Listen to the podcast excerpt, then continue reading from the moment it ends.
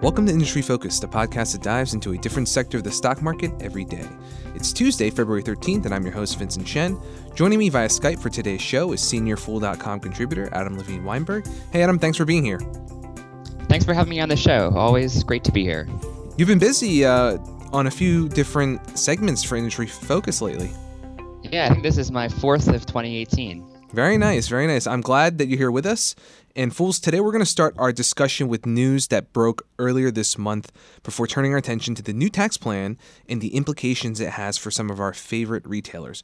So first up, we're going to spend a couple minutes talking about the major retail bankruptcy, the first one really of 2018, and that's for Bon-Ton stores. So they have over 250 store locations spread across 26 states. Bon-Ton is one of the larger regional department store chains in the US. So the company filed for Chapter 11 protection on February 4th.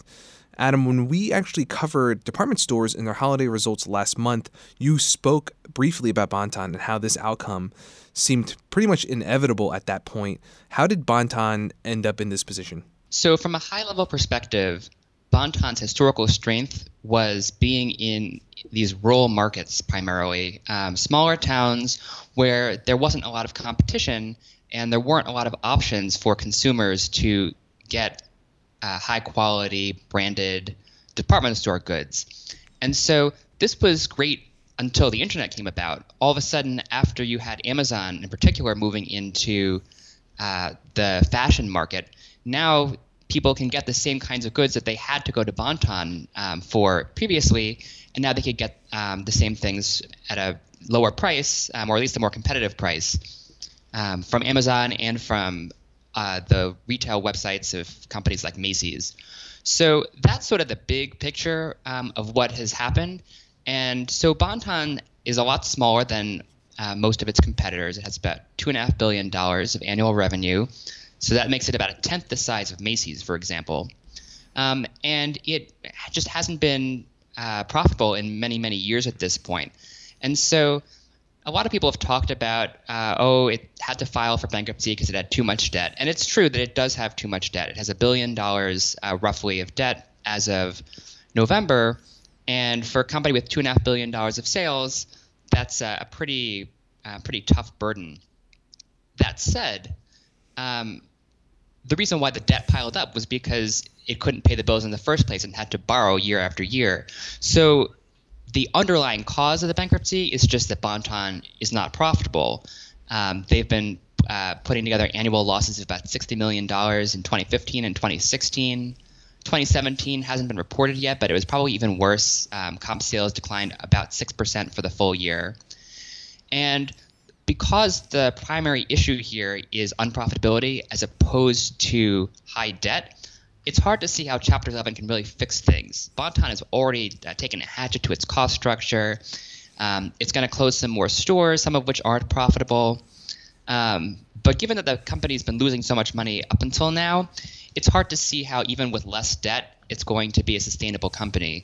Uh, it's got less than half um, of the online sales penetration of its larger rivals. And it's not that surprising. Bon-Ton last year um, planned to invest about $30 million in capital spending. Macy's plan was for about $900 million in capital spending. So Macy's has more money to invest in its stores, more money to invest in its e-commerce operations to try to keep up at least somewhat with Amazon. Bon-Ton is running on the shoestring budget, and it's really hard to see how uh, a Chapter 11 restructuring would do anything more than sort of string out the pain for another few years. Um, a lot of Bon-Ton's creditors just want the company to liquidate. Um, the company's fighting back, and so we'll just have to see what happens. But uh, the chances for long-term survival definitely don't look good. Sure. Thanks, Adam. I'll add that even for this most recent holiday shopping season, a pretty strong one for retailers across the board. In that episode that uh, from mid-January, where you and I talked about the holiday results for a lot of department stores. Um, the in November December you know revenue for Bon-Ton was down about four percent year over year, while others were seeing pretty strong gains. And before this bankruptcy news, even you mentioned some store closures. The company had already announced plans to close over forty stores, and I'm on the same page as you in terms of the company's uh, let's say prospects, even with a potential reorganization, uh, it's looking rather grim. So, with that in mind, I'll ask you this: Are there any competing department stores or retailers that you think might stand to benefit the most from these store closures, and you know what might fall out after the uh, with the bankruptcy uh, filing? Yeah, so I think that um, the biggest beneficiary is most likely to be Kohl's. Um, Kohl's just has the broadest retail footprint um, uh, among the department stores um, because it has smaller stores than uh, a chain like Macy's, for example, uh, and it tends to have strip mall um, and standalone stores as opposed to being in malls. And so Kohl's has a, a bigger presence in the smaller markets where Bon-Ton has a stronger presence as well. So that definitely puts it in good position to win some of that business. I think Macy's will also get some, but there's a relatively limited overlap at this point in terms of malls where there's both a Macy's store and um, one of Bon-Ton's retail chains. So there's definitely some um, upside there for Macy's. Um, definitely a little more upside on the e-commerce side potentially for Macy's. But obviously in e-commerce, you're fighting with everybody, and so um, it's kind of a jump ball. And given the way things are going, you'd expect Amazon to come up with a, a big chunk of that revenue. So I would say that the the most interesting thing that we're going to uh, have to see about is whether any competitor tries to scoop up part or all of the company um, in a bankruptcy sale. Because you could imagine that there are certain, even if Bon-Ton as a whole isn't profitable, um, you could plug in certain stores into a different company, uh, and those particular locations actually might be pretty good department stores still. So we'll just have to see if anybody uh, is willing to take that risk and try to integrate some of Bon-Ton stores into their own store portfolios.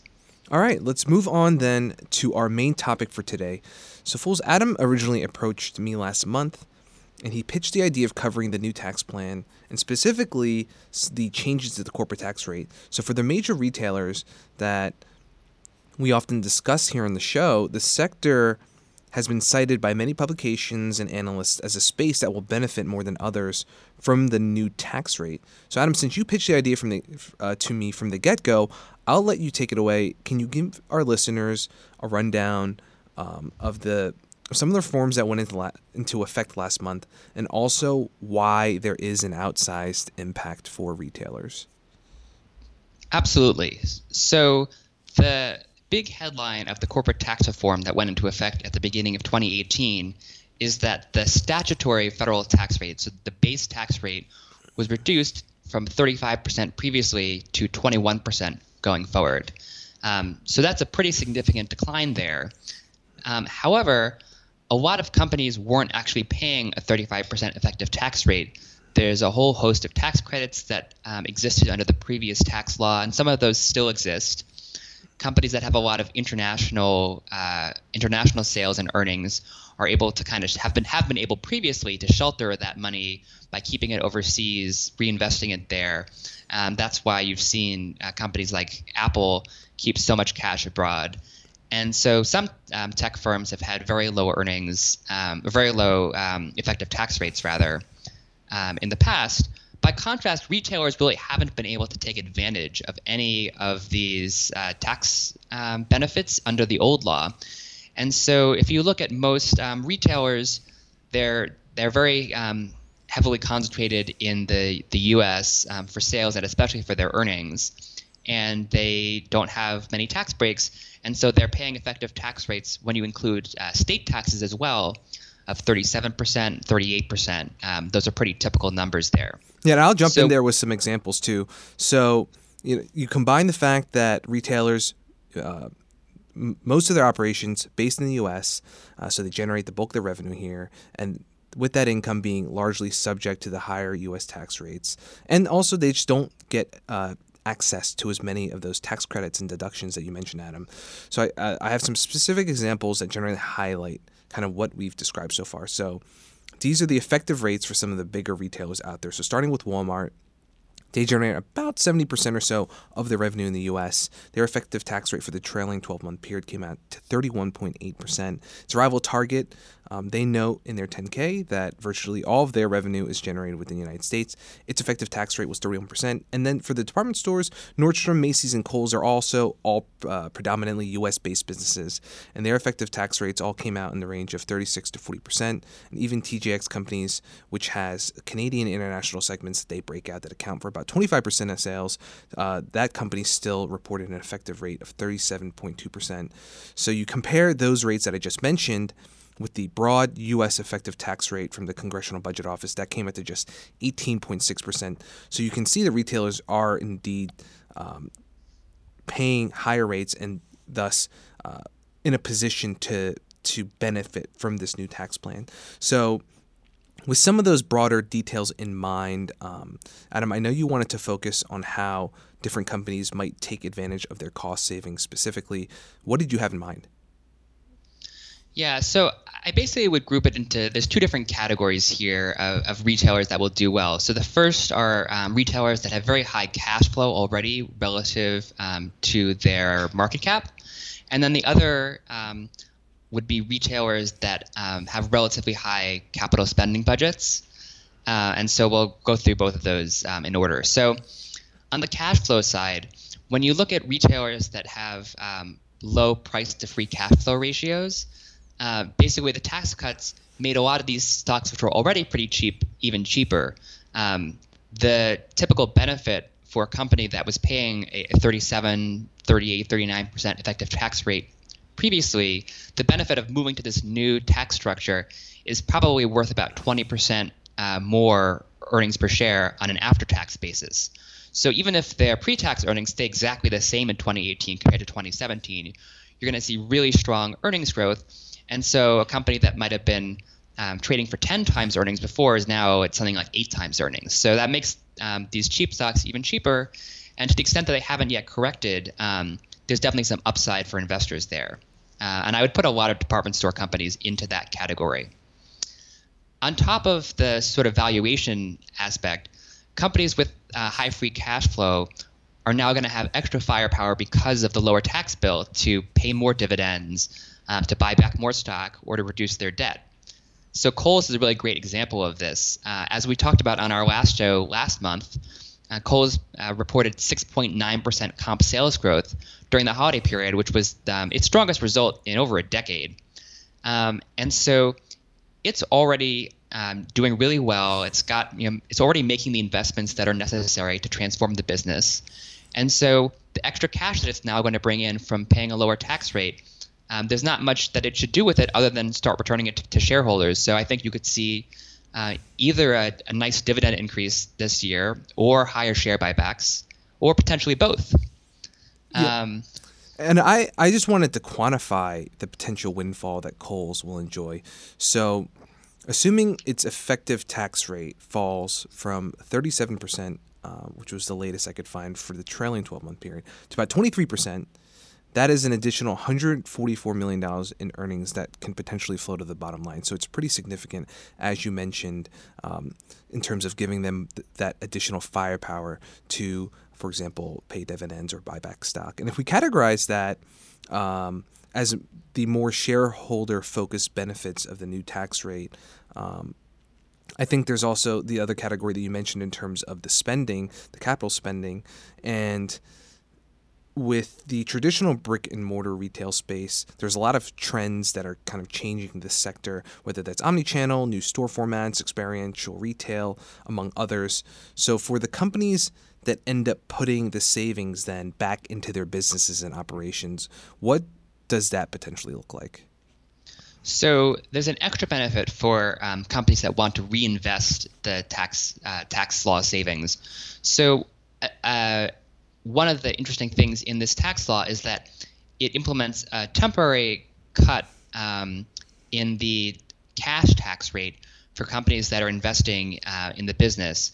So instead of having to depreciate investments over a period of, you know, could be 5, 10, or even 20 years, uh, between now and 2022, companies will be allowed to expense 100% of their capital spending, um, which means that they can write it off all in the first year um, and so that's an immediate tax deduction for them. So that creates a lot of additional cash flow because uh, a company, you know, theoretically at least, a company that's reinvesting all of its cash flow could actually pay no taxes, even if it's um, posting pretty high profits because it's getting all these write-offs from its capital spending. So, uh, among the retailers that uh, we, we've been looking at, none of them are investing quite that heavily, but there are definitely some that are putting more money into the business right now. So TJX, um, which is uh, the parent company that runs the popular TJ Maxx and Marshalls and Home Goods chains in the U.S., uh, that's definitely a company that's been um, spending at a pretty high rate to expand. Um, it's adding square footage about five percent a year in recent years, and so it could potentially even speed up its expansion even more um, going forward.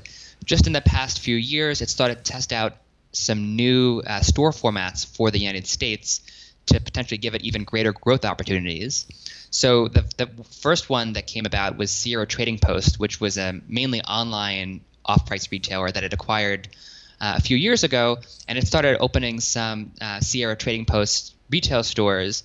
Those um, it's learned a lot from that. It seems to be uh, figuring out how to make those work, and now it's started to ramp up that expansion. With the new tax law benefits, it's possible you'll see that um, expansion move even faster. And then a second area where it, it's experimenting is um, in the home uh, home market because the home goods chain has been by far the most successful in terms of comp sales growth and, and total sales growth in recent years. So now TJX is testing a second um, home uh, uh item or home store format called HomeSense in the United States, and it sees that as a way to um, tap into some different segments of that home market and um, further expand its growth. And so the idea is that kind of like TJ Maxx and Marshalls have some overlap, but also some differences. Um, by offering two different home store concepts, uh, TJX could significantly expand its long-term growth potential. Um, so that's definitely um, those are two areas where you could definitely see TJX ramping up investment because of the benefits of this tax law. Sure. Um, and then aside from that, TJX will have more cash flow that it can return to shareholders. Uh, it's been raising its dividend at a pretty healthy rate in recent years, and it's also been buying back a lot of stock. And so I'd expect to see more of the same in 2018 and beyond. Okay. Uh, another company uh, that you pointed out uh, before the show too that does have that has announced recently some pretty big plans to up their spending, try and claim more market share, uh, do some story modeling, things along those lines. Is Target um, how uh, how much of a beneficiary, I guess, do you think the company could be also from these these new rules that you've uh, that we've talked about so far? Yeah, Target isn't growing uh, as quickly as TJX, but sure. it is uh, opening up some more small format stores um, in the United States. Uh, this is sort of its best way now to penetrate the markets that hasn't been able to get into uh, up until now. But beyond that, it's just investing really heavily in remodeling stores, uh, improving its technology and fulfillment so that it can capture a bigger um, share of online stores. Because really, if you look at the last maybe 10 years of Target, the company made two really, really big mistakes um, that have held it back from its full potential. Um, the first was it got kind of caught up in trying to expand it to Canada, and that was just a complete disaster. It had to um, write off billions of dollars when it pulled out. Um, and that also obviously diverted a lot of management attention.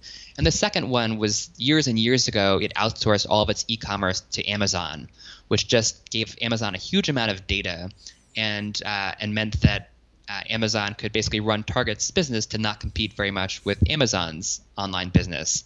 And so Target's re- you know taken control of its own e-commerce operations again, but it still has a long way to go to uh, to Im- improve its um, ability to serve that e-commerce market and try to uh, gain some market share there because right now um, it's growing quickly but still quite small compared to um, the total company. So those are definitely areas where Target needs to invest, and so the tax law is really convenient because it'll sort of reduce the pain from those investments by um, creating some offsetting tax breaks. Yeah, so I'm looking at uh, Target's income statement right here, and it's interesting. The tax savings, um, again, similarly. Uh, with the reduced effective tax, uh, with the reduced rate um, for this company, the savings could come out to about half a billion dollars. And if we keep in mind that this time last year, uh, that was when management announced that they'd be uh, doing the big push on their investments, spending $7 billion to gain market share, to develop that e commerce platform, like you mentioned. So, those investments they said would be spread out over three years. So, that's about $2.3 billion per year. So, if these recent tax savings come out to uh, over about half a billion dollars, they can make up almost a quarter of the annual spending that the company has planned. So pretty significant. Um, all right, our last part of their discussion then, um, I want to focus on one last company that could, I think, really change over the next few years, given some unique aspects of its asset base and then uh, the long term vision that management seems to be pursuing for the company. So, how do the cards fall then as a result of the tax reform for Macy's? So Macy's is definitely a unique case here, um, and it could be um, possibly the biggest beneficiary uh, in the retail sector from this uh, change in the tax law.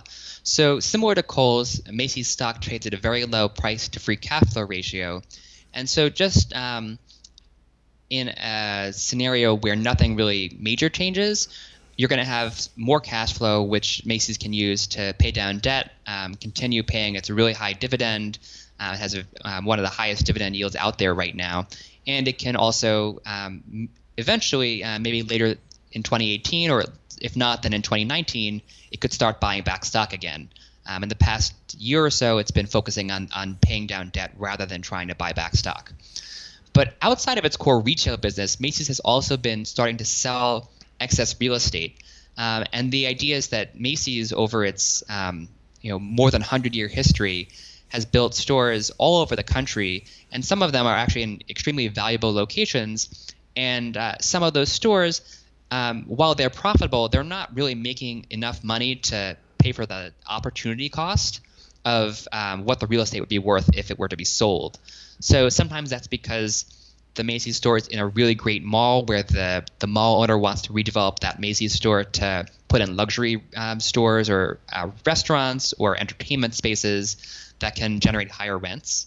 Um, in other cases, Macy's has these downtown stores in really hot real estate markets like New York, um, San Francisco, even Chicago um, might fit into that. The problem for Macy's is that when it sells these assets, you know, if it's built a store 50 years ago or even 100 years ago, it built that store at a much lower uh, cost than what the sale price would be. And so every time it sells one of these stores, um, to uh, another investor, it has to uh, pay a pretty big um, tax bill uh, because of that asset sale gain. So, with a high corporate tax rate where the, the taxes might take out 40% of the sale price or close to that, uh, it definitely um, would give Macy's pause as to whether it should um, sell the store or keep operating it. Um, because obviously, the longer you operate the store, um, you're just paying taxes sort of as you go, as opposed to paying a giant tax bill all at once. With this tax reform bill, now you've got a lower rate, and so that might encourage Macy's to start selling off properties at a faster rate, because um, now there's a lower tax penalty to doing that. And it's actually particularly good timing because Macy's, as I mentioned, has been ramping up this strategy. Um, they have a strategic partnership with uh, Brookfield Asset Management, um, huge um, firm in, in, private equity and real estate management that is um, looking into several dozen uh, Macy's store sites and ways to either redevelop the store or to um, do additional real estate development on the parking lots or things like of that nature. And so that's definitely a, a, a project that could lead to substantial proceeds for Macy's. Beyond that, it's looking into ways to uh, monetize the upper floors of its uh, humongous stores both in Chicago and New York. And so as these um, projects eventually turn into deals that bring in cash for Macy's, now it's not going to be paying as much tax, and so it uh, it may have an incentive to kind of speed up this movement, and that's pretty important because uh, most people who have analyzed this think that Macy's real estate is worth more than the entire company's valuation right now. So um, being able to sell off that real estate bring in cash, pay down debt, um, and return cash to shareholders could be really pretty transformative for Macy's share price performance. Absolutely. It sounds really, um, if it comes down to it, this tax change um, becomes another incentive for the company to right size its store footprint, uh, think of other uses for that valuable real estate, real estate.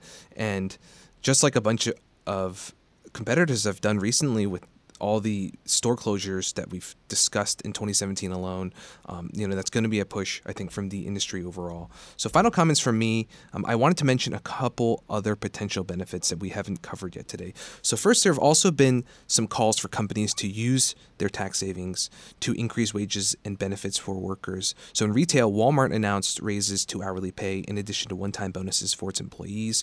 Home Depot and Starbucks also uh, made pretty similar moves, and that is a trend I hope to see across the industry because uh, employee turnover for retail positions is notoriously high, and better pay for workers often leads to better service. So the more companies uh, experiment with things like e-commerce, in-store pickups, with stores as fulfillment centers, these various initiatives that have come up in the past few years, um, the more they will end up leaning on their employees to adapt and execute well so that these initiatives are successful. And if we look at Amazon as this industry's boogeyman, so to speak, um, I think a lot of companies can take a cue from Amazon considering how often it leads, for example, customer satisfaction surveys. So, with good service being closely tied with convenience, and then convenience often being the differentiating factor for a lot of consumers, uh, hopefully, uh, investments in higher pay for workers, higher wages, that could prove to be a, a, a, worthwhile investment for a lot of companies in the sector. And then for consumers themselves, um, I've seen analysts